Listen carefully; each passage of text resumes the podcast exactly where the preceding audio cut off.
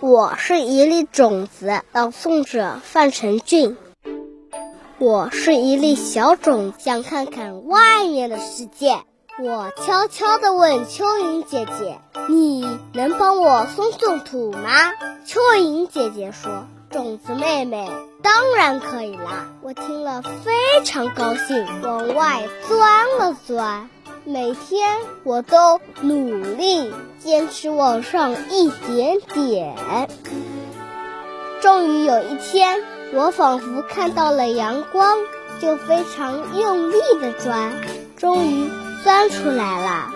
我看到了外面的世界，这里天很蓝，花很美，太阳很温暖。